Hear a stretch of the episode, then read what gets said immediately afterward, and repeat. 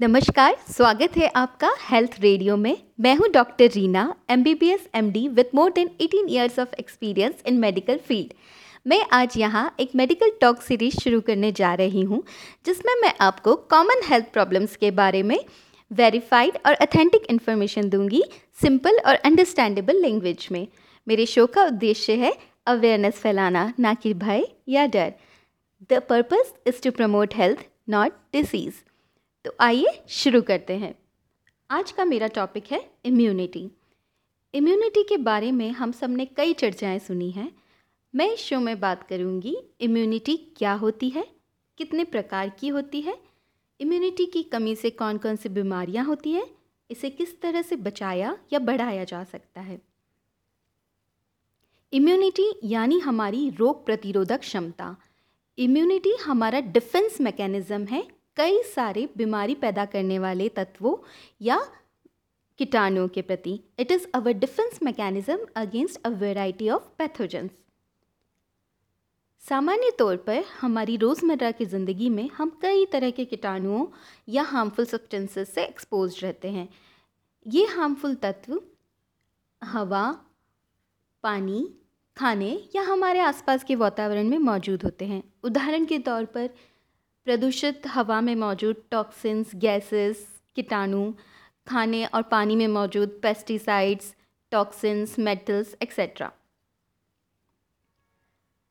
लेकिन नॉर्मली हम इन सब चीज़ों की वजह से बीमार नहीं पड़ते हैं। यानी डे टू डे लाइफ में हमें अगर बीमारियों से कोई बचाता है तो वो है हमारी अपनी इम्यूनिटी इम्यूनिटी जो होती है, वो दो तरह की होती है। एक इन्नेट इम्यूनिटी और दूसरी अडाप्टिव इम्यूनिटी इनके बारे में हम थोड़ी देर में बात करेंगे। उससे पहले मैं आपको ये बताना चाहती हूँ कि इम्यूनिटी जो होती है, वो एक दो धारी तलवार की तरह होती है। कहने का मतलब कि बहुत ज़्यादा इम्यूनिटी या बहुत ही कम इम्यूनिटी दोनों ही हमारे लिए हानिकारक होती है। बहुत ज़्यादा इम्यूनिटी यानी कि जब हमारे शरीर की जो रोग प्रतिरोधक क्षमता है, वो अननेचुरल तरीके से बहुत ही ज़्यादा बढ़ जाती है, जिसे हम हाइपर एक्टिव इम्यूनिटी कहते हैं। तो हमें कई तरह की बीमारियाँ होने लगती हैं, जिसका एक उदाहरण है हाइपर सेंसिटिविटी रिएक्शन जिसे हम आम भाषा में एलर्जिक रिएक्शन कहते हैं। एक दूसरी तरह की बीमारी जो हाइपर एक्टिव इम्यूनिटी की वजह से होती है, उसे हम कहते हैं ऑटो इम्यूनिटी जैसा कि इसके नाम में है ऑटो इम्यूनिटी यानी कि जो इम्यूनिटी है, उसमें जो इम्यून सेल्स है, वो हमारे ही शरीर के सेल्स के खिलाफ लड़ती हैं। उस वजह से हमारी बॉडी में कई तरह की डैमेज हो जाती हैं जो बीमारी का रूप ले लेती है। इसके बहुत ही कॉमन एग्जाम्पल्स हैं, जैसे कि type one diabetes mellitus rheumatoid arthritis and S L E systemic lupus erythematosus इन सभी कंडीशन में जो मेन प्रॉब्लम है, वो है हमारी हाइपर एक्टिव इम्यूनिटी इसलिए इन बीमारियों का इलाज करते समय हमें हमारी ही इम्यूनिटी को कम करने की दवाइयाँ दी जाती है। एक दूसरी तरह की जो प्रॉब्लम है, वो है इम्यूनिटी कम होने की वजह से।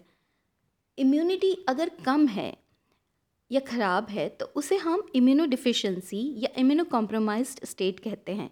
इम्यूनो डिफिशेंसी जेनेटिक हो सकती है, यानी कि जन्म से ही हमारे शरीर में कुछ जेनेटिक फैक्टर्स की वजह से रोगों से लड़ने की क्षमता या तो ख़त्म हो चुकी है पूरी तरह या है ही नहीं। इसे हम इम्यूनो डिफिशेंसी सिंड्रोम्स कहते हैं। एक्वायर्ड इम्यूनो डिफिशेंसी में शरीर में वातावरण के कुछ तत्वों की वजह से या कुछ तरह की दवाइयों या टॉक्सिन या इन्फेक्शन के एक्सपोजर्स की वजह से इम्यूनिटी ख़त्म हो जाती है। इसका एक उदाहरण है एक्वायर्ड इम्यूनो डिफिशेंसी सिंड्रोम जिसे कि हम कॉमनली एड्स या एचआईवी के नाम से जानते हैं। तो एचआईवी एक तरह की इम्यूनो कॉम्प्रोमाइज स्टेट है। अब ये जो इम्यूनिटी की कमी है, वो जेनेटिक हो या एक्वायर्ड हो, दोनों ही कंडीशन में बॉडी जो होती है, वो इन्फेक्शंस के लिए ससेप्टिबल हो जाती है। कहने का मतलब ये है कि जो बैक्टीरिया वायरस फंगस या सपोज़ नॉर्मल इंडिविजुअल्स में बीमारी नहीं फैला पाते हैं या बहुत ही माइल्ड बीमारी करा पाते हैं, वो इम्यूनो डिफिशेंस इंडिविजुअल्स में बहुत ही खतरनाक और घातक बीमारियों को जन्म देते हैं। इस तरह के कुछ इन्फेक्शंस को हम अपॉर्चुनिस्टिक इन्फेक्शंस कहते हैं। इसका एक कॉमन उदाहरण है, जिसके बारे में हम सबने कई बार सुना है आजकल। म्यूकर माइकोसिस यानी कि ब्लैक फंगस ये एक तरह का अपॉर्चुनिस्टिक इन्फेक्शन है, जो नॉर्मल इम्यूनिटी वाले इंडिविजुअल्स को तो अफेक्ट नहीं करता है, लेकिन इम्यूनो कॉम्प्रोमाइज इंडिविजुअल्स में घातक बीमारी का रूप ले लेता है। चलिए वापस से बात करते हैं इम्यूनिटी नॉर्मल इम्यूनिटी के बारे में। नॉर्मल इम्यूनिटी जो होती है, वो दो तरह की होती है। Innate immunity and acquired immunity innate immunity जैसा कि इसके नाम से पता चलता है, ये इन बोन इम्यूनिटी है। यानी कि ये इम्यूनिटी हमारे शरीर में जन्म से ही मौजूद होती है। इसीलिए इसे नेचुरल इम्यूनिटी या प्राइमरी इम्यूनिटी भी कहा जाता है। ये इम्यूनिटी कई तरह के पैथोजेंस हार्मफुल सब्सटेंसेस या केमिकल्स के अगेंस्ट होती है, जो हमारे अलावा कई दूसरे जानवरों, मछलियों और पौधों में भी मौजूद होती है। ये नॉन स्पेसिफिक इम्यूनिटी होती है। जो दूसरी तरह की इम्यूनिटी होती है, उसे एक्वायर्ड इम्यूनिटी कहते हैं। इसे अडाप्टिव इम्यूनिटी भी कहा जाता है, क्योंकि ये इम्यूनिटी हमारे शरीर में पैथोजन के एक्सपोजर के बाद डेवलप होती है। और ये हमारे लाइफ टाइम में जन्म के बाद धीरे धीरे डेवलप होती है। इस इम्यूनिटी को इस तरह से समझा जा सकता है कि जब हम बच्चे होते हैं, छोटे होते हैं स्कूल गोइंग तो हम काफ़ी फ्रिक्वेंटली बीमार पड़ते हैं। सर्दी, ज़ुकाम, खांसी, पेट में दर्द, पेट में कीड़े, ये सब बहुत कॉमन होता है। लेकिन जैसे ही हम बड़े होते जाते हैं, हमारी बीमार पड़ने की फ्रिक्वेंसी कम हो जाती है और इस तरह की जो रूटीन बीमारियाँ हैं, वो हमें नहीं लग पाती है। तो वो इसलिए क्योंकि तब तक हमारी अडाप्टिव इम्यूनिटी डेवलप हो चुकी होती है इन्हीं सारे पैथोजेंस के खिलाफ जो नॉर्मली हमारे सराउंडिंग्स में मौजूद होते हैं और इजीली बच्चों को टारगेट कर लेते हैं। एक्वायर्ड इम्यूनिटी ही सबसे पावरफुल इम्यूनिटी होती है और जो वैक्सीनेशन किया जाता है, वो वैक्सीनेशन एक्वायर्ड इम्यूनिटी के सिद्धांत पर ही किया जाता है। वैक्सीनेशंस के बारे में हम बाद में बात करेंगे अगले एपिसोड में। तो जैसा कि मैंने आपको बताया इन्नेट इम्यूनिटी हम सभी में मौजूद होती है। इसे फ़र्स्ट लाइन ऑफ़ डिफेंस भी कहा जाता है। इसलिए ये वहाँ पे मौजूद होती हैं जहाँ से हमें एंटीजन का एक्सपोजर होता है। जनरली हमारी बॉडी सरफेस पे या फिर हमारे जो डाइजेस्टिव या रेस्पिरेटरी ट्रैक्ट है उसकी लाइनिंग पे। फॉर एग्ज़ाम्पल अगर हमें पैथोजन का एक्सपोजर हवा के थ्रू है तो ये इम्यूनिटी हमारी नाक से लेकर हमारी लंग्स तक मौजूद होंगी। अगर एक्सपोजर हमें ओरल रूट से है तो ये इम्यूनिटी हमारे मुँह से लेकर हमारी आंतों तक मौजूद होती है। ये इम्यूनिटी तीन तरह से प्रोवाइड की जाती है। फ़र्स्ट फ़िज़िकल फ़िज़िकल तरीका मतलब जैसे कि हमारी स्किन हमारी स्किन जो होती है, ये बेरियर का काम करती है। एक इंटेक्ट स्किन कई सारे कीटाणुओं, जीवाणुओं, विषाणुओं, वायरसेस, फंगस, बैक्टीरिया को हमारे शरीर में एंटर होने से रोकती है। दूसरा होता है केमिकल, जैसे कि हमारी सलाइवा में मौजूद एंटीबाइक्रोबियल सब्सटेंसेस जो कि हमारी फ़ूड में मौजूद कई सारे कीटाणुओं को किल कर देते हैं। या फिर बायोलॉजिकल एग्ज़ाम्पल जो गुड बैक्टीरियाज होते हैं जो कि हमारी गट हमारी आंतों में मौजूद होते हैं, या फिर हमारे वजाइना में मौजूद होते हैं, या हमारे स्किन में मौजूद होते हैं, ये बायोलॉजिकल सब्सटेंसेस यानी कि ये गुड बैक्टीरियाज जिन्हें कि हम कॉमन सेल्स भी कहते हैं, ये हमें इम्यूनिटी प्रदान करते हैं। कैसे? ये गुड बैक्टीरियाज बेड बैक्टीरियाज से फाइट करते हैं, ताकि वो बेड बैक्टीरियाज हमारी बॉडी में एंटर ना कर पाए। तो इस तरह से इन तीनों फॉर्म्स में इनेट इम्यूनिटी हमें प्रदान की जाती है। जैसे कि आँखों में टीयर्स जो होते हैं, उनमें केमिकल्स होते हैं, जिनमें एंटी माइक्रोबियल प्रॉपर्टी होती है तो वो हमें इम्यूनिटी प्रदान करते हैं। जब कभी ड्राई आइज़ की प्रॉब्लम होती है टीयर्स सफिशेंट मात्रा में नहीं बन पाते हैं तो डॉक्टर लुब्रिकेंट्स डालने की सलाह देते हैं। वो इसीलिए ताकि इम्यूनिटी मेंटेन रहे और आपकी आँखों में कोई अल्सर या इन्फेक्शन ना हो।